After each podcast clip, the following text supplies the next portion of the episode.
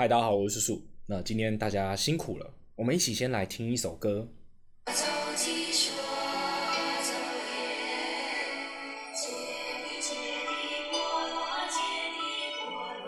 好，那如果你今天想要继续听的朋友的话呢，你可以在 YouTube 搜寻《般若波罗蜜多心经》。那你听完的话呢，针对今天的一个大盘这样子的一个下跌，我们都不要怕。我们今天的话呢，主题会放在又要崩了吗？这次是抄底还是抄家，以及上一次 Q&A 的一个补答，因为上次问的问题非常的大量，但是我答应大家的就是要做到，所以我会把问题补起来回答给大家。然后好，那今天的话呢，盘中发生了蛮有趣的一件事情，然后就是赖清德他回了一句。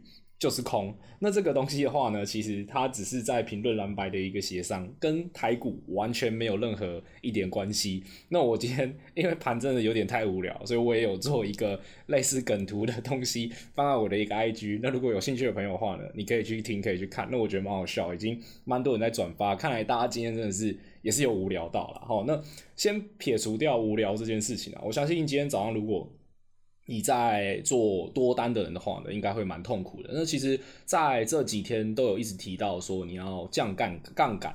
那降杠杆的话呢，意思如果你今天不懂什么叫杠杆的话呢，就是顾名思义，你用一块钱的一个成本，你可以去玩两块钱的东西。我们就这样想就好，那这个东西就叫两倍。那如果说你今天玩的是三倍、四倍、五倍，甚至是更多倍，九到十倍都有。里面的话呢，金融产品可以很复杂，也可以很简单。最简单的可能就是融资而已，融资可能就是二点五倍。那如果比较复杂一点的话呢，权证我觉得是大家如果今天只是刚学的话呢，虽然说它可以用很小的一个资金，可能用个几千块、几百块就可以去撼动一档个股，你就是可以去开一个杠杆的部分。但是呢，如果你今天不懂一些，里面的一些 mega，你是你也不知道怎么算它的杠杆，你也不知道它的旅行价那一些的，那我觉得你真的要小心。那我之后也会开一集，或者是说呢，我会开一个教学专区给各位，让大家可以免费的参与。这个是我想要做到的一个目标，但是还要一点时间呐，这些都还在筹划中。那我会尽量的把我觉得好的东西端给各位啦。哈。好，那今天的话呢，我们先来讲一下啦，整体的一个大盘的话呢，很简单。开盘的话呢，大概是开在我记得是一万六千两百多点吧，哈，一万六千两百多点的话呢，最后从大概十点多，也就是 赖清德讲完之后，一路的下跌了，下跌到大概。尾盘的时候呢，已经跌了大概一百六十多点了，所以一上一下的话呢，今天的一个整体的一个振幅的话，大概是一点四八 percent，哦，算是非常非常多的了。好，那今天的下跌家数的话呢，就已经高达七八百家了。那跌停的话呢，也不少。所以呢，今天的整体行情就是一个字，很惨啊，不对，这是两个字，对不起，就是很惨啊。那为什么我刚刚想要放心经给各位呢？那其实我觉得听心经这种东西哈，你可以让你自己的心啊可以冷静一点点，因为我们今天的一个另外一个主题是。抄底还是抄家？我们先来讲一下，又要崩了吗？哦，在讲又要崩之前的话呢，其实我们昨天有提到什么？有提到联发科嘛，对不对？那联发科的话呢，其实昨天是上涨了六七 percent，哎，其实是很多的。那主要原因是因为什么呢？他上周五他举办了法说会，那他的 Q 四也就是第四季的一个营收给的 guidance 不错，九到十五 percent，哦，算是蛮多的。我印象中是这样。论如果我讲错的话呢，再请呃同学们跟我讲。哦，可以在下方留言告诉我都可以。然后，好，整体的话呢，它其实就是它的一个 AI Edge，还有它车用 APM PC，哦，还有一些北美的 ASIC，它其实都还算是表现的还不错。而且大家其实美系的一些券商的话是有把它的一个 EPS 往上去调的。哦，那它就是因为这个东西慢慢的往上去做估值上面的一个上调。那联发科本来就是一档很强的个股，这个毋庸置疑。然后，好在的话呢，今天早盘。还有看到一些生化家的一个族群，也就是大家俗称的 PA 族群，像是文茂部分还有宏捷科部分的话呢，早上其实都有上涨。那你一定会说，哎、欸，稳懋它很长，股性是很差。对，你对了，就是股性很差。所以我自己的话也不太喜欢碰文茂或者是宏捷科。他们虽然说有时候会上涨，动能可能也看起来蛮够的，但是就很容易开高后走低啦。那主要的话呢，文茂它是有一些券商。升平，好，所以呢，它的一个成绩的话呢，也算是还不错。那就是虽然说有上涨，但是你自己一定要注意一下，这个族群的话，就是很容易开高走低，那边磨人啊，自己一定要小心谨慎。好，再的话呢，还有像是今天的一个比较亮眼的，应该像是保雅部分。诶，保雅的话，大家应该随便看都看得到，就是你家外面可能就有一家，或者是你逛到哪里去就有一家。那现在它还有一个是家具的吧，就是宝家是吗？宝家的部分。那如果我讲错的话，你再纠正我一下啦。好，那保雅话呢，它给出的一个成绩，认为也就是说现在的一个券商的话呢，认为它的一个 Q 三它的一个成绩是会优于预期的。那毛利率的部分的话呢，我记得应该也是上调到四成四吧。哈，所以整体的话呢。因为这个预期有推升，毛利率往上走，所以它今天的一个走势的话呢，算是有开出来了。哦，那今天主要杀盘的在 AI 族群。那 AI 族群的话呢，其实已经讲了很久了，其实大概从两三个礼拜，甚至是更早。我讲两三个礼拜是从有录 Podcast 以来，这其实就是有一直在讲说。这个 AI 族群的部分的话呢，我会变得比较不喜欢去找它的原因，就是因为我觉得它的震荡就会变很大，而且之前的一个 AI 的相关的一个禁令啊，其实也会影响到像是现在一些台厂的一个伺服器。你像是今天的一个广达的话，我印象中跌了八 percent 左右嘛。哦，那像光宝科的话呢，光宝科的话呢，其实不用讲，因为很多券商都开始下调它的一个目标价。那上调目标价跟下调目标价的话，你可以先听听就好，它可能有影响到的都会是当天。哦，它不会说是影响到整个完全的一条路就是爆掉，哦，它可能会影响到当天，但是通常我们在做交易的人的话呢，可能开盘前我我还是会盯一下，因为有时候讯息或者是说热度可能就在里面，那我自己就会蛮有兴趣的。那当然，如果你今天是一个普通没有做到很热情在投资身上，你只是想要来听我打屁的人的话呢，你就听听就好。那如果有有之后你有看到一些。报告的话呢，可能他讲的很好或很差的话呢，都不要太过 FOMO 在这里面。就是 Formo 意思就是说，你不要太激烈的下注在里面，不要因为看到别人生平就马上追进去，那可能就会受伤。好，这点要自己注意一下。好，那今天的话呢，还有看到一些一些热门股的部分的话呢，下跌的蛮凶的。像昨天提到的，昨天大家有没有看贴文？如果有看贴文的话，你就会发现太阳能的话呢，它算是一日行情嘛。那这个就跟昨天讲到的有一样，它很多时候量能没有补上来的时候，它就会比较容易出现像是一日行情的情况。那一日行情是什么意思？一日行情的意思有点像是今天它昨天是涨停的，但是它隔天也有开高，它开个四五 percent 左右，但是你会发现一件事情，它开四五 percent 之后呢，很快的就往下去灌，它可能会先灌一次，也就是下跌一次之后呢，大概到了可能一 percent 两 percent 之后，它要再急拉到四 percent。然后再给你杀下去一次，这个就是很明显，有时候是一些隔日冲，它会先把价钱抬高。这个原理很简单，什么叫做隔日冲？隔日冲的意思就是说，他在礼拜一的时候买，而且有时候是在尾盘买、盘中买、早盘买都有可能，你不用去预测它到底在哪里买。但它隔天的话呢，通常都会倒掉，也就是通常都会卖出来。它就是去赌在隔天有一个报酬率，可能多的话，可能可以吃到一根涨停，就像之前的一个杨志。系统哦，都是这样，还有银广，银广连续两天的一个跌停，那他们里面都一定有很多的隔日冲。那隔日冲的话，最喜欢就是去锁这些市场上面的热门股。那你说隔日冲他们赚的东西有没有风险？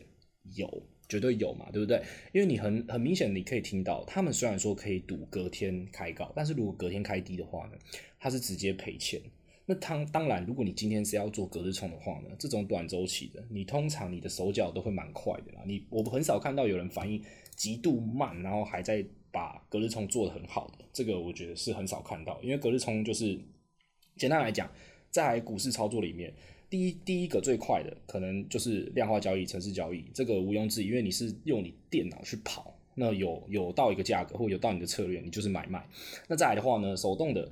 比较多是也也有可能会里面会有一些城市的一个交，就是把它加进去城市里面，但那个就不会是完全用电脑去看，它会是你的人还是在电脑前面，那个叫做打 tick t i c k，也就是说呢，期货它往上调一个就是 tick 嘛，所以它只要赚一档就好，赚两档就好，那叫 tick。好，那再来的话呢，就是。大家俗称的当冲啊，无本当冲，大家最喜欢的无本当冲，但是当冲根本就不是无本的，这一定要注意一下。你千万不要去听人家说当冲已经赚钱，你就马上陷进去。因为我看过太多的例子，他可能波段做得好好的，他可能长投长长期投资做得好好，但是他一跳到当冲里面，他就死得很惨，因为太短了，太短的东西的话，就会变成说你很容易因为一点点刺激你就卖掉。或是你就觉得说这个东西很好，就买进去，然后就赔钱，这个是最常发生的。好，当中再来的话，你之后呢还有日内当冲、日内波段当冲，哦，再来就是波段，然后再来就是短波段、中波段、长波段，好，后面的话更多我们之后再提到啦。所以大致上的一个操作的逻辑是这样子的，然后好题题外话啦，这些。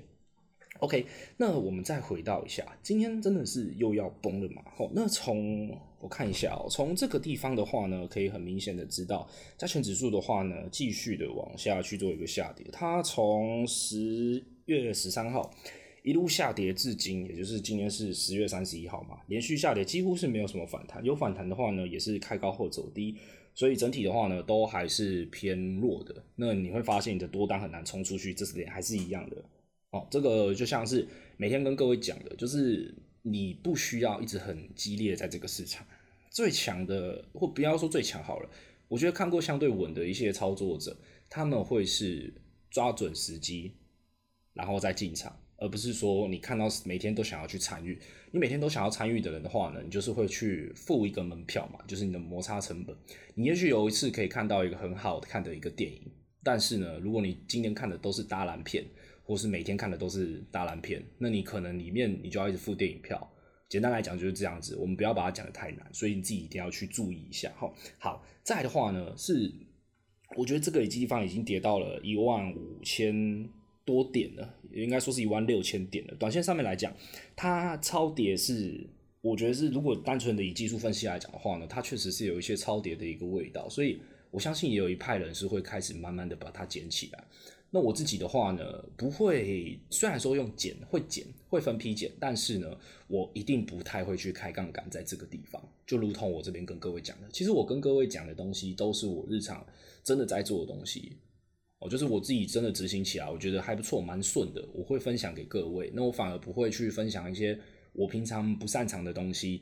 那我就是一方面，我是觉得我自己不熟的东西，我就不要跟各位讲了，因为我怕有些人听我的东西，他还是会去照样造句，就是会去看，会去做。那我觉得这很正常，因为你一开始的一个学习本来就是在模仿别人哦，没有人一开始就可以自己研发出一套最厉害的一个策略啦。那我觉得你能模仿我，我很荣幸，但是大家一定要注意一下，我的操作方式有时候一定还是会有风险，因为我虽然是做波段，但是有时候我还是会看量能。那有量能的话呢，通常。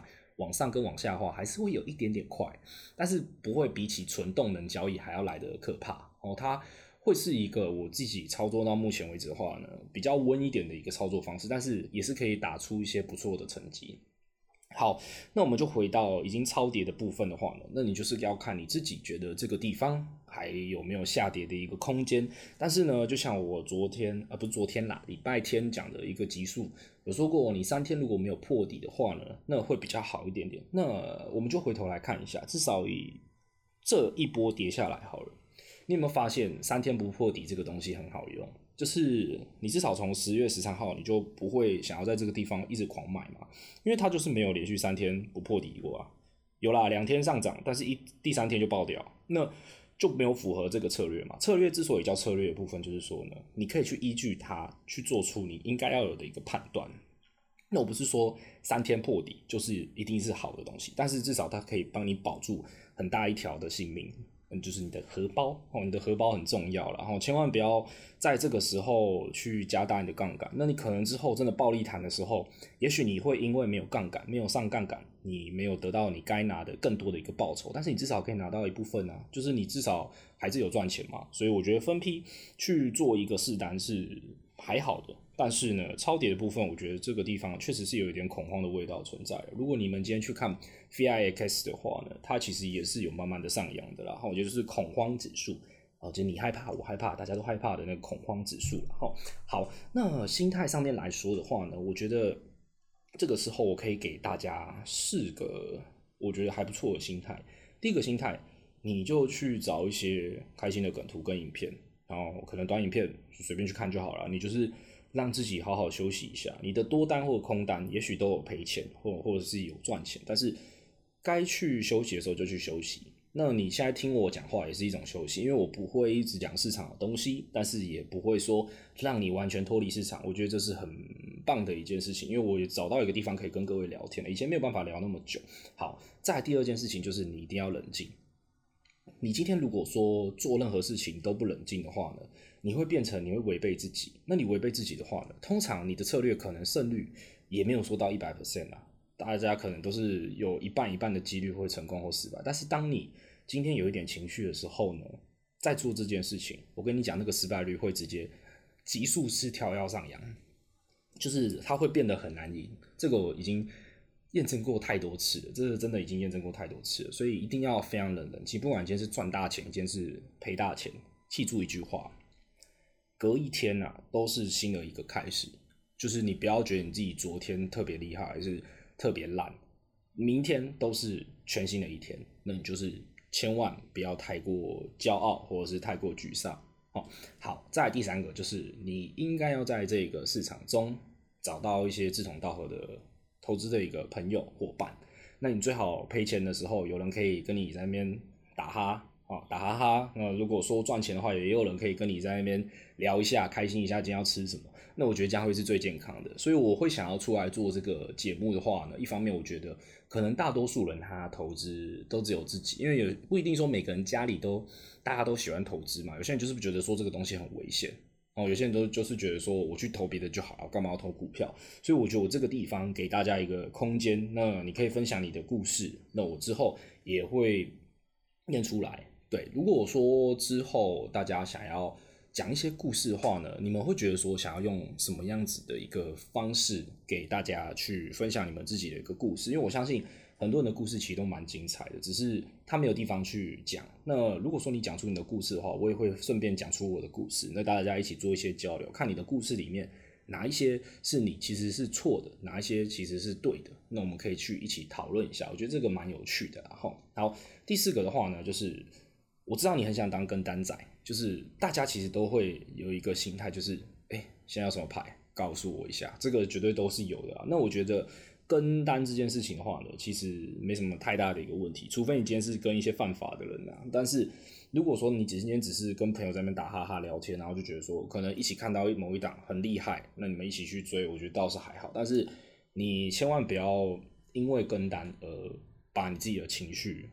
就是违背你自己的策略，或者是说呢，违背自己的情绪，这个是最重要的。那如果说你今天能够确定你这四个东西，你都慢慢的有找到你自己的平衡点，你的心灵是呈现一个平衡的一个状态的话呢，那我觉得你就是可以试试看，就是分批的去做一个，我们也不要讲抄底，我们就是讲说分批试单，因为它现在是抄底。那如果就回头来看历史回测来看的话呢，大概到这个地方超跌的时候呢，会是一个相对的一个低档，但是我们不能去预设说它会不会还会再下跌。那如果说你今天买进去之后再下跌个二三十 percent，你能承受得住吗？你能承受得住，你再开始做一些分批的动作，会比较好一点点。好，这个是我觉得很重要的一件事情啊，就是你今天在我们讲完这些心态的东西啊，还有我刚刚跟前面来聊一下为什么最近在涨什么东西，这些我都是给一些给大家一些资讯，然后给大家一些。总结，那也是我自己消化过的东西。那一方面可以让你省时间之外，另外一方面我觉得是有些人他其实不需要省这个时间，但是他就是觉得说可以听听不同的一个看法。好，那如果说你都这些东西你都是妥善都已经准备好了，那你再去进入这个市场，我觉得会比较好一点。不然你看像今天的一个盘，随随便便啊都直接下跌了七百多家，那你这样要怎么做？就是会变得很难做嘛，因为今天的话呢。还有一个重点就是成交量的部分其实是有带出来的，也就是说呢，今天的成交量带出来代表什么意思？哦给各位想一下，主要的意思就是说呢，今天成交量下跌出来，那如果说大家的恐慌都出来的时候呢，就是就会产生这个量能增加的一个情况，这是很常发生的一件事情。因为如果说没有量的话呢，代表这个地方。还是大家都觉得要买吗？要卖吗？但是如果说当今天成交量放大出来的时候呢，反而会是卖卖的力道会终于彰显出来，那会不会是一个极限之后的一个反弹？这个我觉得可以稍微的观察一下啦。好，好，再来的话呢，其实这几天我们一样来回到今天市场的部分好了。这今天的话呢，我觉得除了刚刚讲到的 AI 杀得很凶之外呢，还有像是材料、华孚、定投控。哦，都是我今天有看到一些哦，跌开跌的真的很深，而且要去注意到一件事情，就是我们之前有没有很常跟各位讲，就是涨多是最大的一个利空。这句话听起来很屁话，但是如果你一直念的话呢，其实它是可以在蛮多时候帮助到你的，就是等于说你不会因为它之前涨了很多，你就会觉得说一定要在这个地方继续去追它。其实市场这个东西很有趣，你不妨等到现在这种终于杀杀，你说杀盘吗？好像也还好，就是下跌盘出来的时候呢，你慢慢等它回稳。那也许你可以说，哎，那之前九月底十月初的时候也是有反弹，后来不是杀下来了。但是你那个时候，你不能去预设，你现在已经知道后面会下跌了。如果说每一次你都这样预设的话，你会亏了很多钱，你也会损失很多机会。那我们都会去预设未来，我自己的期望都会是好的，就是呃，不管是景气也好，或者是说不管是美股的一个表现也好，我都是希望它变好的。因为我自己的话还是偏向多方去看待啦。哈。好，OK，大概是这样子啊。所以今天的话呢，我们前面讲了一个市场的一个话题，然后聊到了一些心态的部分。然后开始有看到一些 AI 族群，还有一些涨得非常多的一些个股，开始做一些沙盘，慢慢的把一些不管是融资融券，慢慢的清出来，应该说是主要是融资啊，融资慢慢的清出来，你会发现其实今天的一个融资，也就是刚刚我们讲到的。开杠杆的部分，融资的话会慢慢的被洗出来很多。应应该，我觉得今天应该会洗出来非常多，因为我们现在录的时候是下午的时间，所以也还没出来，所以我也不知道。那如果说后续你有看到融资洗出来很多的话呢，你也可以稍微注意一下。那我们刚刚还有漏讲到，就像是昨天也有提到外资的一个空单，它其实是非常非常多的。哦，那再加上散户的部分是做多单，那这个东西的话，你自己就去斟酌一下。我自己会觉得这个东西会比较偏向是一个空方的一个讯号了。哈，好。大致上的话呢，市场的话题我觉得讲的差不多了。今天的话也是该带的都有带到了，然后好，那再的话呢，回到我们刚前面的一个话题好了，就是破底的部分，连续三天这件事情，还有另外一件事情就是，你有没有发现它其实连五日线都还没有站上去？那之所以要讲这件事情，就是说他根本就还没站上去，其实你不要太过着急哦，你懂我意思？你不要太过着急的去做一个进场啊。OK，好。那我们现在讲多久了？我每次都不知道自己讲多久。好，差不多了，就也是才我我自己体感也才五到十分钟，怎么又讲一下？又讲讲了太多东西了哈。好，那再来的话呢，我们刚刚讲到说，如果说你要看到我每天的一个东西的话呢，其实就是会发布在 IG 哦。那 Line 社群的话，我就是偶尔会讲一下话。那有兴趣的朋友，你可以再做一个加入。OK，那我们再来的话，就进到 Q&A 的部分哈。好，第一题 Q&A 的话呢，我今天就大概讲个三题好了。那 Q&A 的话呢，他说：“请问叔叔平常都用什么看盘软体？”这题的话呢，我主要用的会是 XQ，还有说是筹码 K 线以及 Trading View。那 Trading View 的话呢，比较像是给我跑策略。那我自己的话会写一些东西去跑我的一个策略。那跑策略的意思就是说。今天你这个策略，你可以去把它放到这个 Trading View 里面，然后去给他看。那给他看的话，他会帮你规规划，他会帮你算出来说，自是以前到现在，它的整体的一个胜率是多少啊，以及最大的一个亏损是多少，最大的一个获利是多少。不过我有付钱在里面，就是我自己的话呢，是每个月花很多钱在订阅不同的一个看盘软体，因为我觉得这个蛮重要的。这个是有时候你可能市场上面。你只要亏了一笔单，那那个钱其实都是非常非常多的啦，所以这个钱我觉得是要花的。那主要 XQ 的话呢，会是我自己最常画技术分析的一个看盘软体。那如果说你有看我之前 YouTube 的话呢，主要都是会是用 XQ 去跟各位做一个讲解。那如果说你之后想要听我继续讲解的话呢，你也可以在下方五星好评告诉我啦。那我就是。如果说回应的人够多的话，我才讲，不然我其实讲到后面，我我喉咙也累，然后也可能如果说大家的反应没有那么热烈的话呢，我觉得就是讲 podcast 就好了哈。那大家可以稍微的看一下哈。好，再来的话呢，筹码 K 线的部分的话，就比较偏向是看筹码。那看筹码的意思就是说，里面包含了之前有跟各位教过了嘛，就是外资、投信、自营商。那还有一些是分点，那分点我们好像都还没有提过嘛。那分点的意思就是说呢，假如你今天是在元大，好，你可能在桃园的一个元大证券开的，那你就是这一个分点。那台湾有各式各样的一个分点，你在哪里都可以找到。哦，凯基台北也是一个分点嘛，对不对？哦，彰化这些都是。所以呢，你会发现到有一些券商，他会统计出一个数字，这个就是筹码 K 现在做的事情。那你说这个东西有没有一定有用？也许有用，因为你有时候可能就是看，我们假设举例凯基台北好了，那你看到凯基台北连续几天都有买，那会不会它是其中想要做波段的一个主力，也是有可能哦。那会不会有另外一个可能，就是说呢，今天也是凯基台北买，他买两百张好了，那你觉得这两百张都是同一个人买的吗？并不是，他有可能这两百张里面三十张、三十张、四十张、五十张这样子去分，就是每一个人买，甚至有人买一两张，他也是都算在这里面。所以筹码这个东西的话呢，我自己是觉得有用，但是有人有一派人觉得说没有用，因为你就是里面就是一堆筹码嘛，那你这样算在一起有什么用？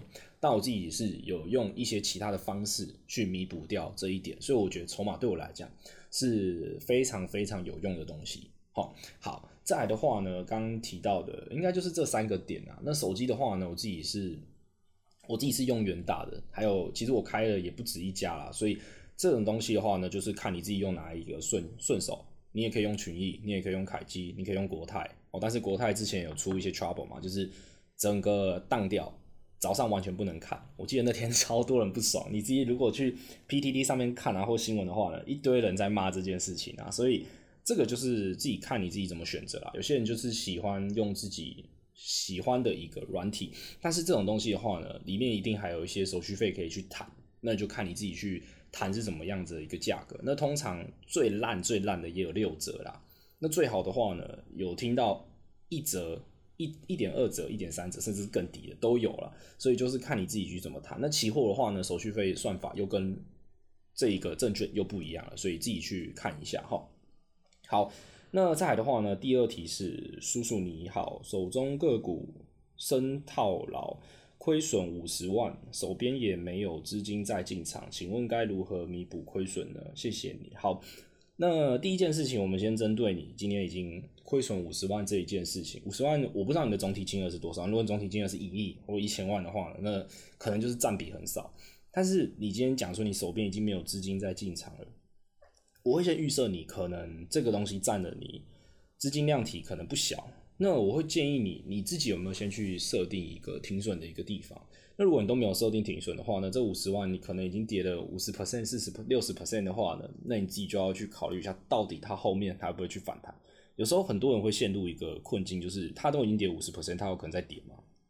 那这个是最多人会去陷入的一个陷阱。为什么它跌五十 percent 不会再继续跌？哦，就像是为什么一一档个股它涨了五十 percent，它不会涨到一百 percent？他为什么？他为什么一百块以上？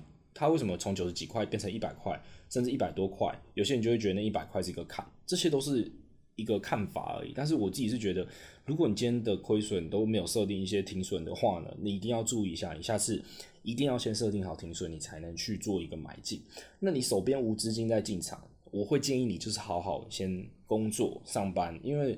你都已经被亏了五十万了，代表说你今天的操作上面来说可能有一些问题，因为不然你也不会让自己亏损后再来去解决嘛。所以如果说今天你的资金没有办法再进场的话，我会建议你就是先沉沉静一下，你好好的工作一下，因为五十万说真的，如果你今天的薪水可能两三万，甚至是三四万这样子。他其实一年都还是可以赚得回来的，就是这一年的时间就是好好工作就好了。那你要怎么去弥补你的亏损？第一件事情，你要么就是直接停损。第二件事情，你觉得它如果会反弹，但是我自己是觉得，通常升跌的东西，你要它去反弹，它的时间或者是它的机会都会比较是渺茫一点点，因为它既然会跌那么深，市场上上场上面来说的话，它价格跌下去，一定有它价格跌下去的原因。它不会是平白无故从一百块直接跌到五十块，它一定是有哪个地方不符合市场的一个预期。好，你懂我意思哈？所以这个一定要特别去注意一下。那至于没有资金进场这个部分的话，你就是想办法要去开源，就是你想办法去赚钱，或者是你省下更多的钱，就是节流。这种东西的话，你才可以去丢进去这个市场。但是丢进去这个市场的话呢，有一个疑虑就是说，你确定你可以赚钱吗？绝对没有人可以确定自己赚钱。所以你能不能再去承担这个再去亏损的一个风险？这个我觉得很重要。哦，好，再来的话呢，第三个问题。想请教关于华孚的一个未来看法哈。好，那这一题的话呢，他问的是华孚，就是六二三五啦。那华孚的话呢，主要就是做 机壳的嘛，然后它机壳厂。那它之前上涨的话呢，跟特斯拉也是有很大的一个关系。我们这边不要讲说它是完全的有挂钩的，但是特斯拉很明显就是带动了整体的一个以台湾来讲的一个电动车的一个市场。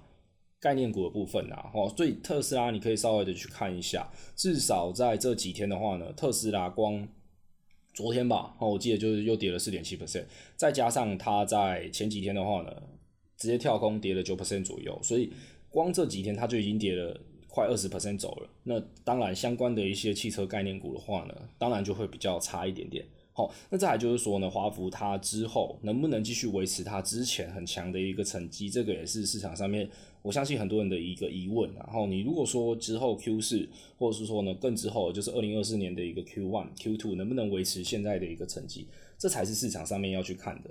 你懂我意思吗？它不是说今天它之前上涨过，它今天就一定要继续抢。你今天特斯拉，它就是一个士气嘛，你士气不够好，那你要它抢。